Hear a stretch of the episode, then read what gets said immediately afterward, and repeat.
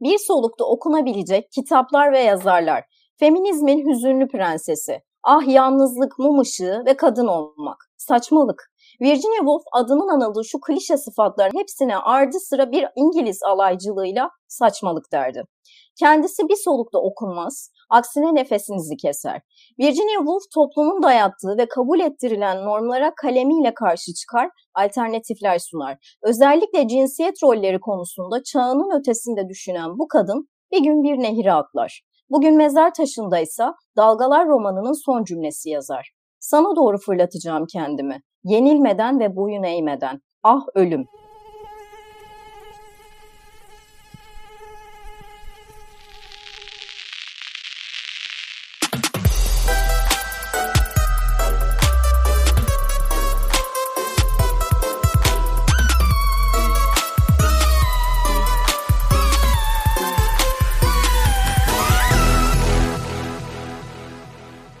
yirminci yüzyılın en önemli modernist romancılarından biri olarak anılan Virginia Woolf bin sekiz yüz seksen ikide Londra'da doğdu.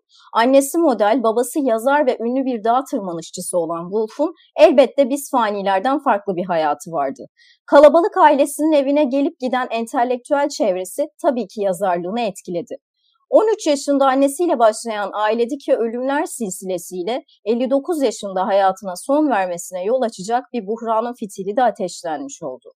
Bu buhranın bir sebebi de üvey abisinden gördüğü tacizdi. Şimdi çağdaş feminizmin manifestosu sayılan Woolf'un kendine ait bir odasını namı diğer bir kahve bir kitapla Ayşe Ayhan'la konuşalım. Ayşe hoş geldin. Hoş bulduk. Sinekli Bakkal'ın ikinci konuğusun ve seni aldığım için çok heyecanlıyım. Çünkü senin uzun zamandır da takipçinim aynı zamanda. Okuduğun kitapları, okuma serüvenini yakından takip edenlerden biriyim. Bu sebeple aslında kendine ait bir odayı konuşmak için seni seçmek benim için de özeldi. Çünkü sen kendine ait bir oda kuran kadınlardan birisin. Özellikle bunun altını çizmek istiyorum. Ben de çok heyecanlıyım. Hani böyle bir şey. E sen mesaj attığında ilk bir yapabilir miyim acaba? Bir de şöyle bir algı yaratılıyor ya genellikle Instagram'da, böyle daha bir ablalar, abilerin konuşacağı konulardır bunlar, işte bu kitaplar senin evet. ne haddin falan gibi. Evet, ben ilk bir ne evet. haddime diye düşündüm.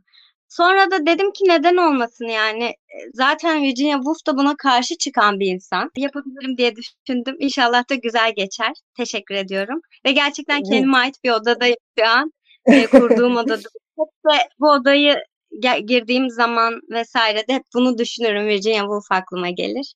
O yüzden heyecanlı ve mutluyum. Çok güzel bir şey söyledin aslında Ayşe. Yani bunu konuşmak benim haddime mi? Aslında Sinekli Bakkal mevzusuna girmeden önce ben de bunu çok düşünmüştüm. Bazı şeyleri hani edebiyat konusunda böyle bunu büyük büyük abiler, ablalar konuşmalı diye düşünüyoruz ya, senelerce bize bu da yatıldı aslında. Bu konuyu sen konuşamazsın. Bunun daha çok uzman isimleri var. Ama bakıyoruz ekranlarda bu gibi isimleri konuşanlar genelde de erkek oluyorlar. Hep köşe yazarları da hep aynı kişi. Senelerdir biz aynı kişilerin arka arkaya yazdıklarını okuyoruz, onları dinliyoruz. Bunun aksine aslında bizim de konuşmaya başlamamızın vakti geldi diye düşünüyorum. Bu da aslında biraz bizim konumuzla ilişkilendirilebilir. Ve benim kendine ait bir odayı seçmemin sebebi de şu aslında. Yıllardır bize şöyle söyleniyor. Bir solukta okunabilecek kitaplar, herkesin okuması gereken kitaplar, bir kadının ölmeden önce mutlaka okuması gereken kitap.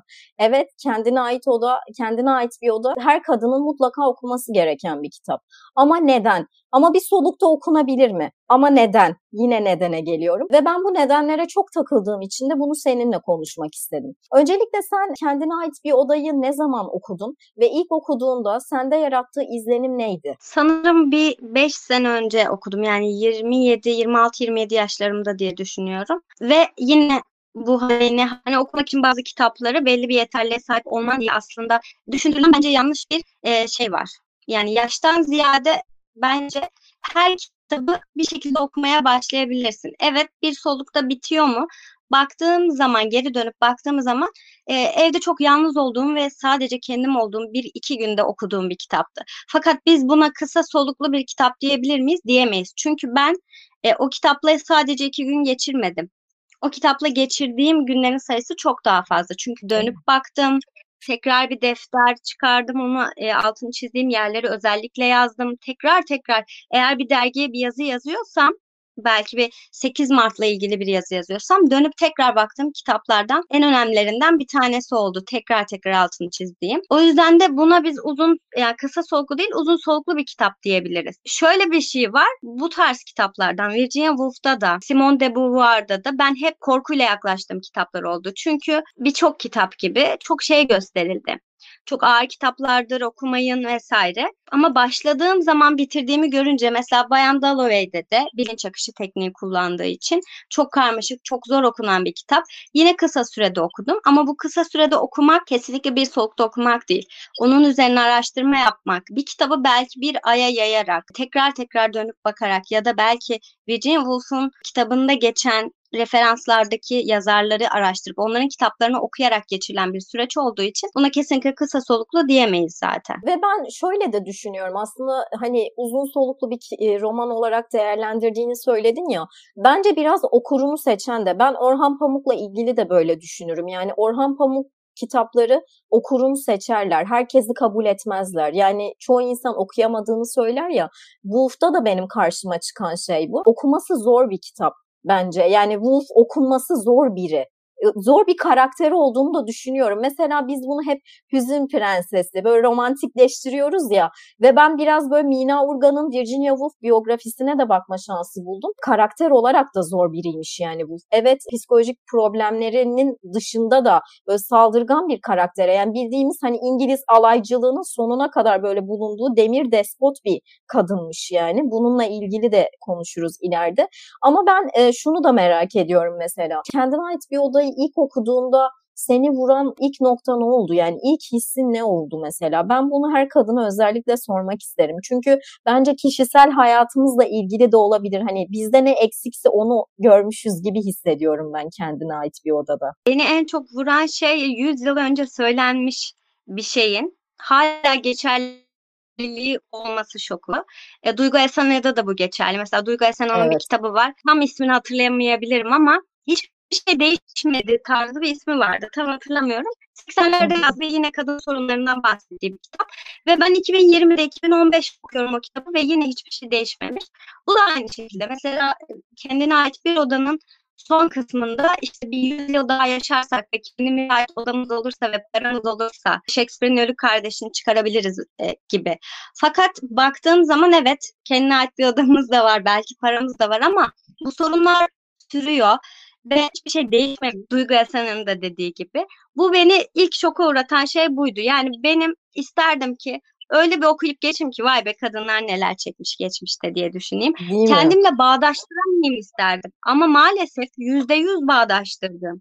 Özellikle de bir yazar olarak kadınların yazmasından bahsederken gerçekten kendimle çok bağdaştırdığım bir kitap oldu. İlk şokum böyleydi. Bu yazarlıkta erkeklerin yeri kısmında çok etkilendim ben. İşte yazamasınlar diye resmen eğitim vermiyorlar. Kütüphanelere kilit vuruyorlar. Virginia araştıramasın diye. Evet. Ee, bu belki günümüzde bu kadar geçerli değil. Fakat yine de başka bir yerden başka bir şekilde engellenebiliyorsunuz. Benim ilk farkına vardığım ve e, üzüldüğüm kısım bu olmuştu. Kesinlikle ben de böyle düşünüyorum bu arada. Ya bu kadar çağların değişip bu kadar Virginia Woolf bu kitabı yazdıktan sonra hani aradan savaşlar, dönemler geçti, değişen bir sürü şey oldu. Ama buna rağmen değişmeyen şeylerin kadınların rolleri olması çok ilginç. Kendisi de zaten bunu söylüyor ve bana şu da çok ilginç geliyor Ayşe bu arada.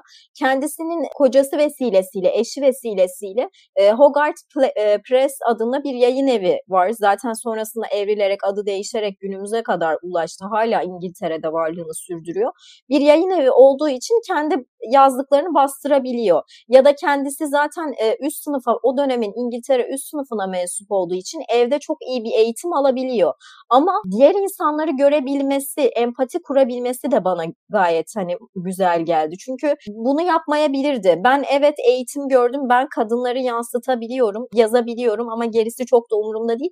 Ki ben bunu şu bu dönemde dahi yapan kadınlarla tanıştım açıkçası. Kendisi e, belirli bir şeyleri hayatında sürdürebilirken diğer kadınların buna ulaşmasının bir lüks olmasına kesinlikle ses çıkartmayan çok kadınla karşılaştık. Kadının kadını desteklemesi meselesinin üzerinde durması da bence çok kıymetli. Hatta şunu söylüyor ya, kadınlar birbirine karşı çok serttir. Kadınlar birbirinden hoşlanmamalıdırlar. Kadınlar, ama bu sözcük ölesiye bulandırır mı midenizi? Emin olun benimkini bulandırıyor. O zaman gelin anlaşalım. Bir kadının kadınlarla okuduğu bir bildiri özellikle sevimsiz bir şeyle son bulmalı. Artık bir sesimizi çıkartmamamız, çıkartmamız gerektiğine dair bir işaret de veriyor. Yani yönlendirmek istiyor. Aslında çağlar ötesinden bir cinsiyet e, formüllerinin yeniden düşünmesi, çağının ötesinde bir insan olduğunun göstergesi bence tamamıyla. Kesinlikle. Zaten diğer iz bırakan yazarlar gibi Virginia Woolf da böyle ayırt edici özelliklerinden bir tanesi. Kendinden başka kişileri, kadınları düşünmesi. Ki yüzyıllar önce yazılmış Emily Brontë ya da Jane Austen kitaplarını e, bakıp bakmayabilirdi. Yani onlar ne şartlarda yazmışlar, ne kadar zorluklarla yazmışlar, işte yazdıklarını kaçırmak zorunda kalmışlar. Bunlardan bahsediyor kitabında. Bunları hiç umursamayabilirdi ki dediğin gibi gerçekten günümüzde çok fazla kişi var bu şekilde görmezden gelen. Ben çok görüyorum bazı kadın yazarları, yani kendi doğdukları, ol, ola geldikleri toplumsal şey, sosyolojik şartları, evet, sadece herkesin şartları oymuş gibi düşünen. Yazmak için otele giden, ayrı bir işte ev tutan vesaire çok gördüm. Herkes öyle değil. Bunu kesinlikle göz ardı ediyorlar ve hani ben bunu yapabiliyorum ama herkes bunu yapamıyor. Bazıları gerçekten kendine ait odası yok ve bir şekilde yazıyor. Genç kızlarımız da aynı şekilde yazmaya çalışan. Yan tarafta belki kardeşi çok ses çıkarıyor vesaire ama yazıyor. Yani herkesi kendileri gibi zanneden çok fazla yazar gördüm. Evet. Hala da öyle zannediyorlar. Ve o yüzden dilerinin başarılı olduğuna inanıyorlar. Ama Virginia Woolf öyle yapmamış. Hatta yani şu da benim çok ilgimi çeken bir noktaydı Woolf'un kitabında. Ne yazarsanız yazın diyor. İstediğiniz konuyu yazın, yeter ki yazın. Mesela bizim toplumda da birazcık şey var, belli başlı konuları ve türleri daha üste çıkarma ve belli başlı konuları polisiye olabilir mesela, küçük görme gibi durumlar var. Ama Woolf'ta gerçekten tam bir kucak açma görüyoruz. Bütün yazarlara, bütün kadınlara. Bu zaten onun, bence onu hassas yapan ve onu kırılgan yapan nokta da buydu. Herkesi anlamaya çalışması. Onu belki ölüme götüren şey de buydu. Gerçekten hani hassas insanlar için dünya, evet, ağır bir yer olabilir. Gerçekten cehennemdir diyebilir miyiz yani? Kesinlikle böyle. Aslında bunu demişken aklıma bir şey geldi Ayşe. Şöyle mesela ben de Virginia Woolf'la ilgili böyle çalışırken ben de kendisini çok seviyorum. Çok severek okuyorum. Özellikle ben Orlando'yu okuduğumda büyülenmiştim. Bana çok büyülü bir anlatım olarak geliyor. Akşam bir parti var ve missus Dalloway çiçek almak için dışarı çıkıyor. Her şey bir günde gerçekleşiyor. Aslında çok normaller. Hiç değişik, ilginç bir olay yok ama böyle bir anlatım, böyle bir edebiyat dimağı insanı şaşırtmadan hani edemiyor. Gerçekten okudukça böyle büyüleniyorsun. Ama bir yandan da ben bu Mina Urgan'ın Virginia Woolf biyografisine bakarken şöyle ilginç şeylerle de karşılaştım. Virginia Woolf'un mektupları yayınlanıyor. Yeğeni tarafından yıllar sonrasında yayınlanıyor ve bu mektuplarda aslında Virginia Woolf'un bizim böyle bir sandığımız kadar da yumuşak biri, böyle hüzünlü prenses olmadığı ortaya çıkıyor. Aslında sert biriymiş. Gerçekten insanlara böyle soktuğu laflarla böyle, hatta onlar tutulurmuş, insanlar arasında sıfat olarak kullanılmaya başlanırmış. Yani bu kadar sertmiş. Hani olur ya böyle ailenin yaşlı neneleri köşede oturup herkese ayar verirler ve kimse sesini çıkartamaz. Virginia Woolf da aslında böyle biriymiş. Mesela ben bu özelliğini hiç bilmiyordum ve çok şaşırdım okuyunca. Ben onu aslında hep böyle bir kenarda sessiz duran biri olarak düşünürdüm. Ve insanları gerçekten çok gözlemlermiş. Hani senin söylediğin gibi o empati yönüne bence çok e, iyi bir gönderme. Hani mesela yeğenine şunu sorarmış. Bugünün nasıl geçti? Yeğeni anlatınca şey dermiş. Sabah uyandığından itibaren itibaren anlatmaya başla. Ne yaptın? Nasıl uyandın? Nereye gittin? Hepsini tek tek anlat dermiş. Yani aslında sen de bir yazarsın. Ee, bir yazar olarak malzemesini de söküp almış yani kelimenin tam anlamıyla insanlardan. Gözlemcilik zaten yeteneğine ben hiçbir şey diyemem. Kitaplarında yaptığı tahlillere, yani Bayan Dalloway'den bahsettik. Orada birçok karakterin iç dünyasına giriyor ve birçok psikolojik tahlil yapıyor. Delireninden işte balo yapanın eski aşkını düşünenine kadar. Bu da zaten onun ne kadar iyi bir gözlemci olduğunu olduğunu görüyor. Evet, hassas biri ama yumuşak değilmiş demek ki. Evet. Böyle düşünebiliriz ama bence zaten öyle bir insan olmasaydı da yer edebilir miydi bu kadar? Edemezdi. Ee, Virginia Woolf olmasının sebebi o biraz sertliği olabilir gerçekten. Edebiyat dünyasına yer edinmesi böyle bir sertlik gerektirmiş olabilir diye düşünüyorum ben de. Ayşe, Jane Austen'ı sen de bence çok seviyorsun. Benim takip ettiğim kadarıyla. Ben şey gibi değil miyim? Senin gizli sapın. Instagram'dan seni stalkladım. stalkladım. Ben seni çok uzun zamandır takip ediyorum ve okuduklarınla benim okuduklarım da uyuşuyor. Ee, o yüzden de hani şey rahat konuşuyorum. Mesela Jane Austen ya da Bronte Sister, hani Emily Brontë mesela benim en sevdiğim odur. Onlar mesela böyle bir eylemcilik özellikleri yok onların. Onlar bence yumuşak başlı oldukları için. Virginia Woolf'un sert karakteri belki de onu bu kadar böyle eylemci olabilme, hani bunları yazabilme cesaretini verdi. Çünkü yaşadığı dönem duygulardan bahsedilebilen bir dönem değildi ki. Yani yanlış mıyım? Doğru, bence de. Austen'i düşündüğümüzde gerçekten bir yumuşak başlılık görüyoruz. Yani o zaten kendi dünyası içerisinde bir şeyler yazıp kendini var etmeyi düşünmüş biri. Tabii etrafındaki insanlara da çok fazla, en azından kendinden sonraki kadın yazarlara çok fazla ilham olmuş biri ama direkt bunu kastederek mi yapmıştır onu bilmiyorum ama Virginia Woolf'ta böyle bir şey var. Bronte'lerde ise bunu yapabileceklerinin farkında değillerdi bence. Sadece kendileri, kendi içerisindeki coşkuları ortaya koymaya çalışıyorlardı.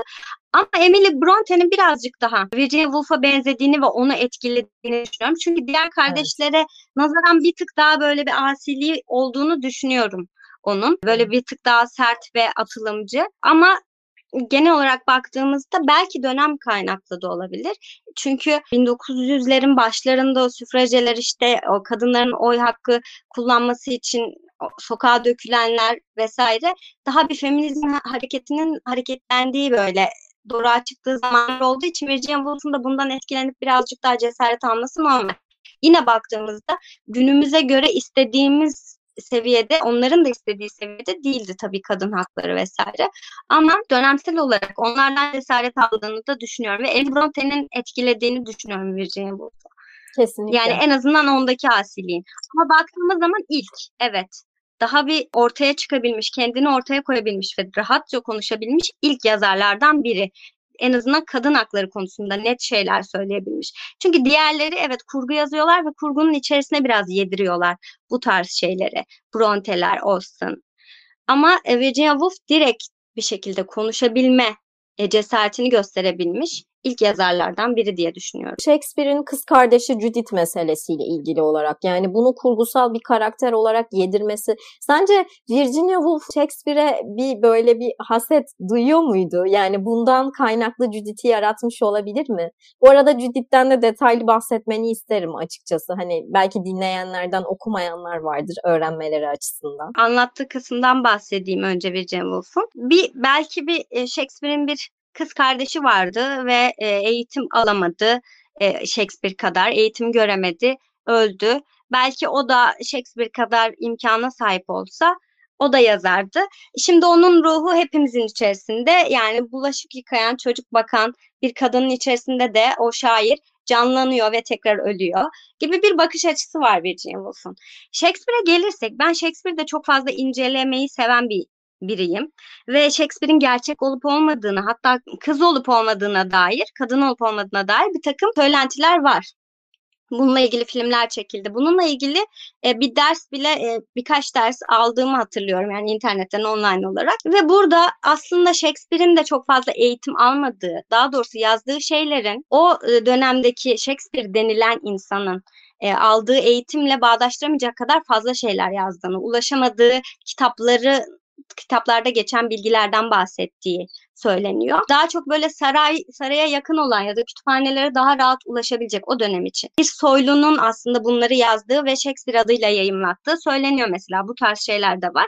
O yüzden Shakespeare aslında benim için bir şey olmaktan ziyade, bir erkek insan olmaktan ziyade benim için bir simge gibi. Onun yazdıkları, kattıkları çok fazla. Ama bunu tek bir kişi mi yapmış? Ben şimdi o konuda çok fazla kuşkuya sahip olduğum için Virginia Woolf işte Shakespeare'e karşı böyle bir şey geliştirdi. Onu pek fazla doğrulayamıyorum kendi içimde. Belki de gerçekten bir kadındı Shakespeare.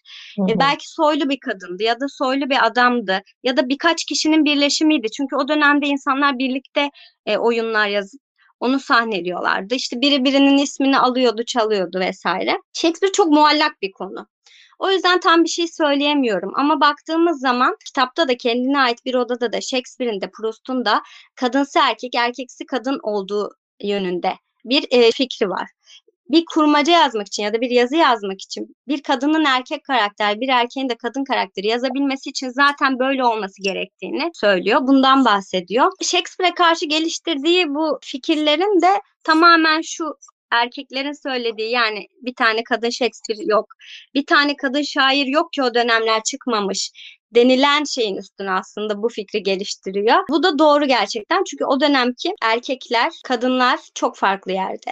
Bronte'lerde de bu geçerli. Üç tane Bronte kardeşimiz var bizim. Bir tane de erkek kardeşleri var bunların, Branwell. Çocuğa, bu erkek çocuğa babası elinden gelen her şeyi yapmış. Hatta paraları olmadığı zaman bunu okutmak, buna sanat eğitimi aldırmak için bu Branwell'e elinden gelen bütün parayı vermiş, emeği vermiş. Fakat aynı şekilde ondan daha yetenekli olan kızlarını göz ardı etmiş.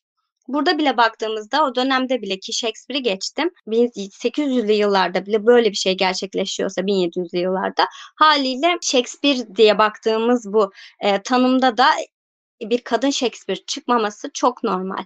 Yani öyle ki sen kadını odaya kapatacaksın, sen kadını mutfağa kapatacaksın, bulaşık yıkattıracaksın, çocuk baktıracaksın, çocuk doğurtacaksın, devamlı emzirteceksin, işte onu büyüttüreceksin ve kadından şair olmasını bekleyeceksin, kadından romancı olmasını bekleyeceksin. Kadının gördüğü yer sadece mutfak, gördüğü yer sadece oturma odası. Austen için bakarsak aslında kadının yazdığı şeyler de sadece bir oturma odasında gerçekleşen olaylar baktığımızda. Çünkü sen bu şekilde at gözlüğü takıyorsun ve neden Shakespeare olamadı, neden bir kadın şair çıkamadı diye düşünüyorsun. Verdiği tepkiler de zaten buna yönelik Virginia Woolf'un. Çok doğru tepkiler. Şu an kedim miyavladı. Öyleler, benimki de öyle. O da bana hak verdi. Virginia Woolf'un Judith'i bu ma- bir maceraya at, hani bunu anlatıp bir de onu bir maceraya sürüklemesi de ilginç. Evet, böyle biri var. Shakespeare'in böyle bir kız kardeşi var. on yedi yaşına zorla evlendirilmeye çalışıyor. Sonra kaçıyor. Bir tiyatrocu olmak istiyor. Ancak tiyatroya alınmıyor. Shakespeare tiyatro göndermeleri, bakınız. Sonrasında bir menajerle tanışıyor. O menajerden hamile kalıp intihar ediyor. Yani aslında demek istediğim gerçekten hani bizi eve kapatıyorsunuz. Çocuk doğuracaksın, işte mutfağa, mutfağa gireceksin, bunu yapacaksın ve benden bir şair olma. Aslında çok daha fazlasının da yapıldığını düşünüyorum. Yani bu kadar kısıtlanmış, bu kadar arka odaya kapatılmış bu insanların çok çok daha ileri gittiğini, götürdüğünü, bu kadar mücadele hissinin içimizde olması da bence muhteşem bir şey. Yani buna rağmen yazabiliyor olmamız, buna rağmen üretebiliyor olmamız da bence büyük bir güç, güç diye düşünüyorum. Çünkü erkekler tek bir işe odaklandığında başka şeylerle ilgilenemezken biz bir aileyi inşa edip, aile inşa etmek durumunda da değiliz bu arada. Böyle bir mecburiyet de yok.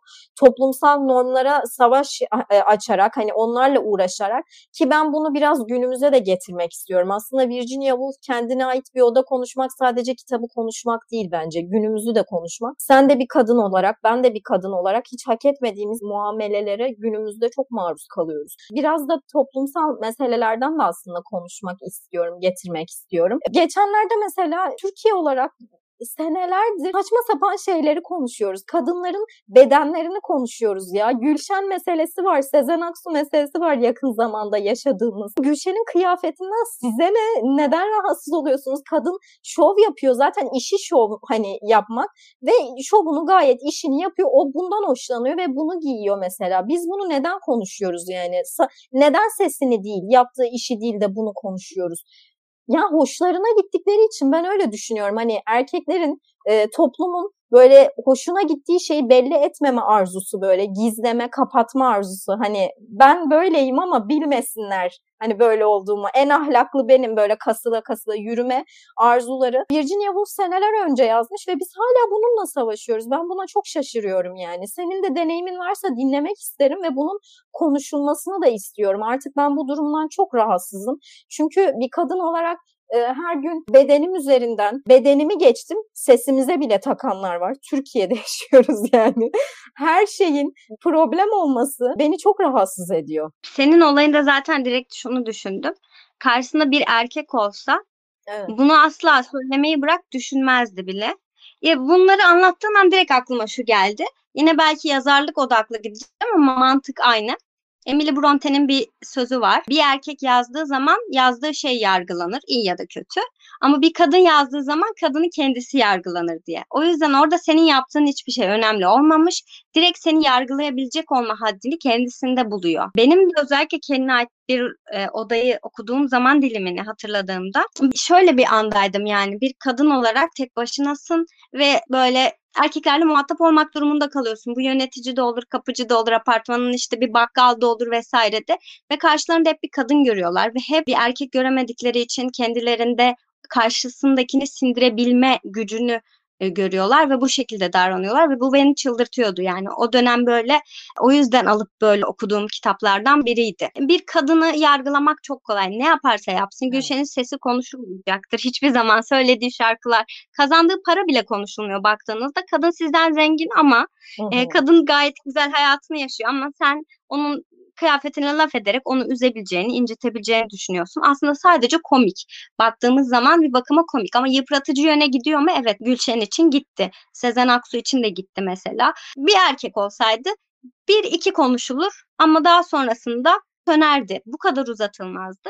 Ama Türk milleti ekstra, ama genel olarak dünyada kadınları eleştirmeyi çok seviyoruz. Neden? Çünkü çok daha kolay. Evet. Bu yüzden ve hani kendilerinde eksik gördükleri yan dediğin zaman da direkt aklıma geldi bahsedeceğim kitap. Çok uç bir kitaptan bahsedeceğim.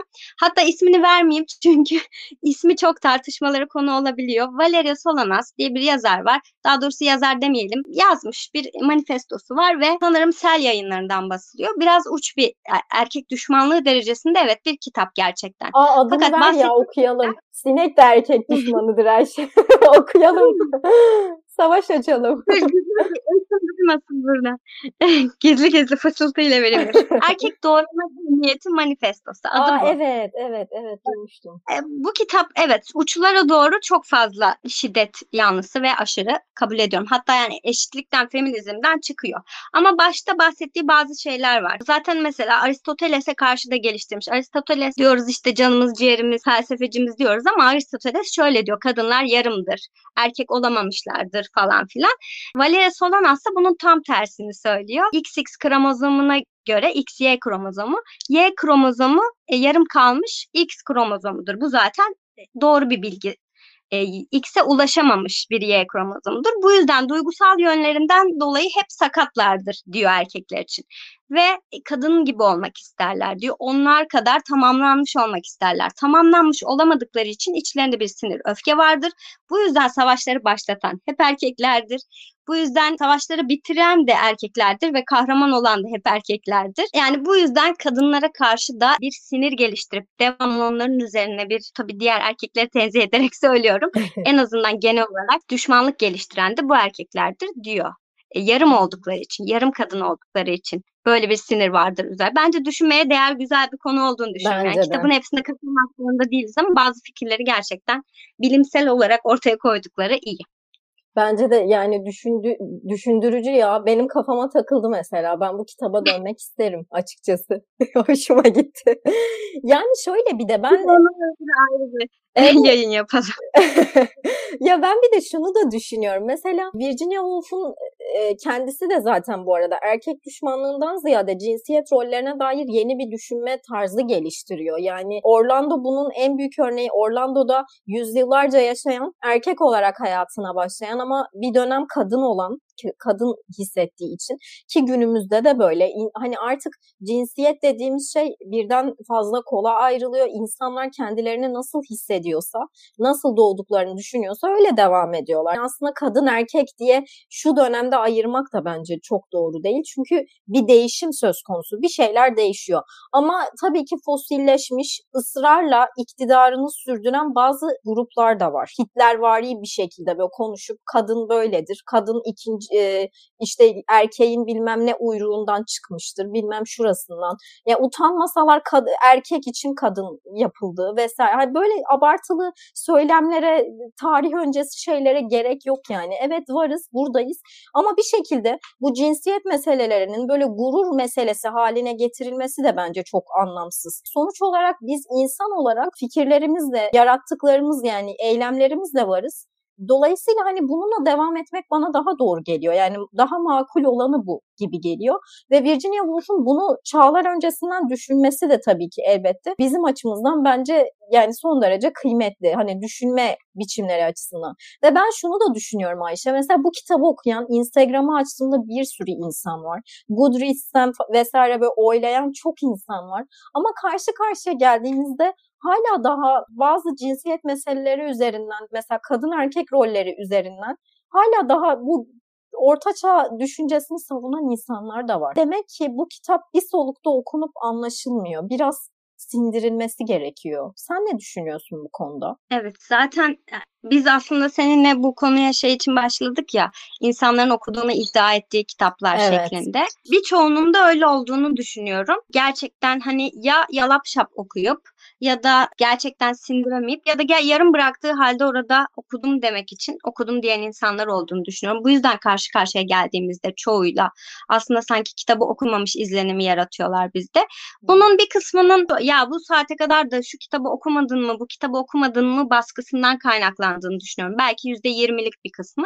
Çünkü gerçekten öyle bir baskı var. Nasıl yani bunu okumadın mı, şunu okumadın mı ya da işte şimdiye kadar da okumadıysan gibi bir baskı var. Bundan kaynaklandığını düşünüyorum ama bir kısmının da gerçekten sadece e, okumuş olmak için okuduğunu düşünüyorum. Kısacası eğer kitabı gerçekten altını çizerek uzun uzun okumazsa karşı karşıya geldiğimizde böyle bir sorunla karşılaşabiliyoruz. Fakat şöyle bir durum da var. Hani şöyle bir şey var. Cinsiyetçi, küfürlerimizin çoğu cinsiyetçi. Evet. Fakat bazı kadınlarımızın ağzından da bunları duyuyoruz. Ya da kadın haklarına değer verdiği bir belli olan bir erkekten bazen fark etmeden, belki o da bilinçaltına işlemiş olan o erkillikle yaptığı bir hareketi fark edebiliyoruz. Biraz bizim toplumsal şeyimizden geliyor. Yani Türk milletinin ya da dünyada belki erkeklerin ve bazı kadınların bilinçaltına yerleşmiş, yerleştirilmiş farkında olmadan yaptıkları hareketler de var bu konuda. Küfürü cinsiyetçi olarak fark etmeden konuştuğu olabiliyor. Kitabı okuyup okumamasıyla alakası da yok. Ben de bazen bir şey söylediğim zaman ya da birine bir hareket yaptım ya da birini yargıladığım zaman biraz geç de olsa bazen farkına varabiliyorum. Ya şu an eleştirdiğim şeyi yaptım diyebiliyorum ve bunu atabilmek, bunu her seferinde düzgün bir şekilde ifade edebilmek maalesef çok zor. Çünkü gerçekten bilinçaltımızda yatan çok derin bir altyapı var. O yüzden e, bunu farkına varabilmek güzel bir şey tabii ama bazen söz ağızdan bir kere çıkmış olabiliyor. Ya da mesela bende şöyle bir şey var. Ben aynı zamanda öğretmenim. Kız öğrencilerime erkek öğrencilerden bazen daha fazla yüklendiğimi düşünüyorum ve o an kendime dönüp neden bunu yaptım diyorum mesela. Nedenini araştırmaya çalışıyorum ve ben de hep şu kız sert olmalı, daha güçlü durmalı hayata karşı,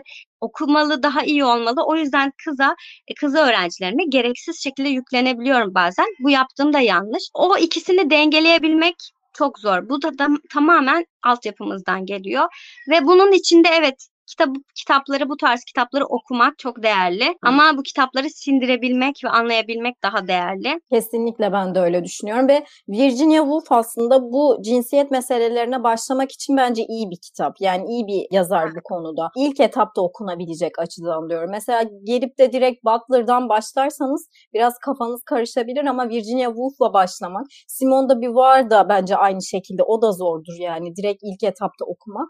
Ama Virginia Woolf bu konuda cinsiyet cinsiyet meselelerine ilgi duyuyorsanız ya da hayata bakış açınızda bu modern dünya dediğimiz döneme uyum sağlamaya çalışan biriyseniz bence Virginia Woolf mutlaka okunması gereken ve başlanması gereken yazarlardan. Ve nereden başlamalı konusuna da aslında bir bakacak olursak bence kendine ait bir oda, ilk etapta okunabilecek bir kitap. Ve missus Dalloway de öyle. Kolay okunan bir kitabı missus Dalloway. Bence çok zor değil. En zoru Deniz Feneri. Onu sona alın bence. Ben çok zorlandım Deniz Feneri'ni okurken, Dalgaları okurken. Ama bu şekilde başlanabilir. Hatta Virginia Woolf'a dair mesela ben araştırırken şunu da şey gördüm. Üç tane film, film yapılmış mesela hayatına dair. The Hours, Saatler diye bir film. yapılmış mesela. Oyuncu kadrosu çok iyi. Netflix'te Vita and Virginia, Vita ile olan ilişkisini anlattığı, Virginia Woolf'un genç yaşta üvey abisinin tacizine uğraması sebebiyle de aslında cinsiyet, aseksüel diyebileceğimiz bir hayatının olduğunu, seks hayatının bu şekilde olduğuna dair de bilgiler var. Hani seks meselelerinden her zaman böyle uzak durduğunu, evliliğinde de bu konunun ardı sıra edildiğine dair bilgiler var. Ve bu konuda da bence Vita and Virginia'da başlangıç olabilir. Aynı şekilde Orlando'da filme çekildi ve ödüllü bir filmdir de, izleyebilirsiniz diye düşünüyorum. Bu şekilde çok teşekkür ederim Ayşe geldiğin için. Ben. Gerçekten benim için çok özeldi. Çünkü kendine ait bir odayı tam anlamıyla yaratabilmiş bir insansın. Yani bunu kendi eliyle inşa etmiş bir insansın. Ve bu sebeple de hani senin gibi birinden bunu dinlemek, Virginia Woolf konuşabilmek bence çok kıymetliydi. Ve son olarak dinleyenlere sen Virginia Woolf gibi hani kendine ait bir odaya dair ne söylemek istersin? Ondan sonra kapatalım. Öncelikle teşekkür ediyorum bu fırsatı verdiğin için. Aslında böyle konuşsak daha böyle çok uzun sürerdi, işte o filmlerden, kitaplardan bahsedebilirdik. Fakat zamanımız da yok. Şöyle söyleyebilirim, evet ben evlendiğim zaman bir odam kütüphane olacak dedim. Bu güzel bir şey. Bunu yapamayabilirdim tabii ki. Çünkü nasıl ki Virginia'ya eşi aslında Leonard'ın da çok fazla yardımı olduysa benim de eşimin yardımı oldu. Benim istediğim feminizmi ve erkek düşmanlığından ziyade gerçek anlamıyla benimseyebilmek için bu yazarları okumalıyız. Yani feminist olmak için değil. Çünkü kelime anlamı çok boşaltıldı. Altı çok boşaltıldı. O şekilde düşünüyorum. Feminist olmak için değil. Gerçekten hayattaki E, amacınızı bulabilmek için okumanız lazım. Ve evet, iyi bir başlangıç kitabı. E, insanlara şunu söyleyebilirim, kendime ait bir oda yaratmış bir biri olarak. Bunun hiçbir şekilde sonu yok. Devamlı kendinizi geliştirmek zorundasınız. Çünkü bazı şeyler yetmiyor. Bir özgürlüğünüzü elinize almanız için gereken şeyleri kendinizi ifade edebilmeniz için, bir kadın olarak daha doğrusu var olabilmeniz için bu ülkede ve bu dünyada hiçbir şekilde maalesef toplumumuzca yeterli gelen bir durumda değiliz. Çabalamamız gerekiyor. Daha fazla uğraşmamız gerekiyor. Ben oldum diyemiyorum mesela, evet odam var, param var diyemiyorum kesinlikle. Çünkü biz eğer Virginia Woolf gibi kalırsak, ileriye götüremezsek bazı şeyleri, aynı düzeyde kalırsak başka kimseye örnek olamayız. Ben istiyorum ki öyle bir düzeye, öyle bir örnek olalım ki kızlarımıza ya da erkeklerimize, erkek çocuklarımıza da aynı şekilde çok iyi örnek olmamız gerekiyor. Devamlı yükselsin bu durum. Ben yüz yıl öncesiyle aynı şeyi yaşamak istemiyorum. Ben Virginia Woolf'un şartları evet iyiydi. Ben aynı şartları yaşıyorum. Bu olmamalıydı. Çok daha iyisi olmalıydı. Bunun için evet tamam e, benim elimde her şey var deyip bırakmamak gerekiyor. Gerçekten ileride kızlarımıza ve erkek çocuklarımıza örnek olmamız için kendimizi daha çok geliştirmemiz gerekiyor diye düşünüyorum. Çok teşekkür ederim. Ve son olarak bir şey daha Ayşe. Senin sence herkesin okuduğunu iddia ettiği ama okumadığı o kitap hangisi? Bize bir ee, örnek verir misin? Benim iddia ettiğim mi yoksa genel olarak insanların? Genel olarak herkesin okudum yalanını söylediği o kitap. Tutunamayanlar diyorum. Daha önce söylendiyse başka bir şey de bulabilirim. Kesinlikle doğru. Kesinlikle. Neden? Ben okuyum, okumadım. Hiç başlamaya cesaret de edemedim. Çünkü belli bir zamanı olduğunu düşünüyorum. Çünkü gerçekten her kitabın belli bir zamanı var. Benim için zamanı değil. Yani otuz iki yaşındayım ama hala benim için zaman değil. Bir başkasının yirmi beş yaşındaki için zamanı olabilir ama tutunamayanlarda şöyle bir şey var. Oğuz Atay okumadın mı? Çok yazık gibi evet. Bir algı yaratıldığı için birçok insan onu okuduğunu düşünüyor. Hatta okuyor da ama sindirmek önemli. Yani gerçek okumak eşittir sindirmek, benimsemek. Bence de öyle. Çok teşekkür ederim geldiğin için.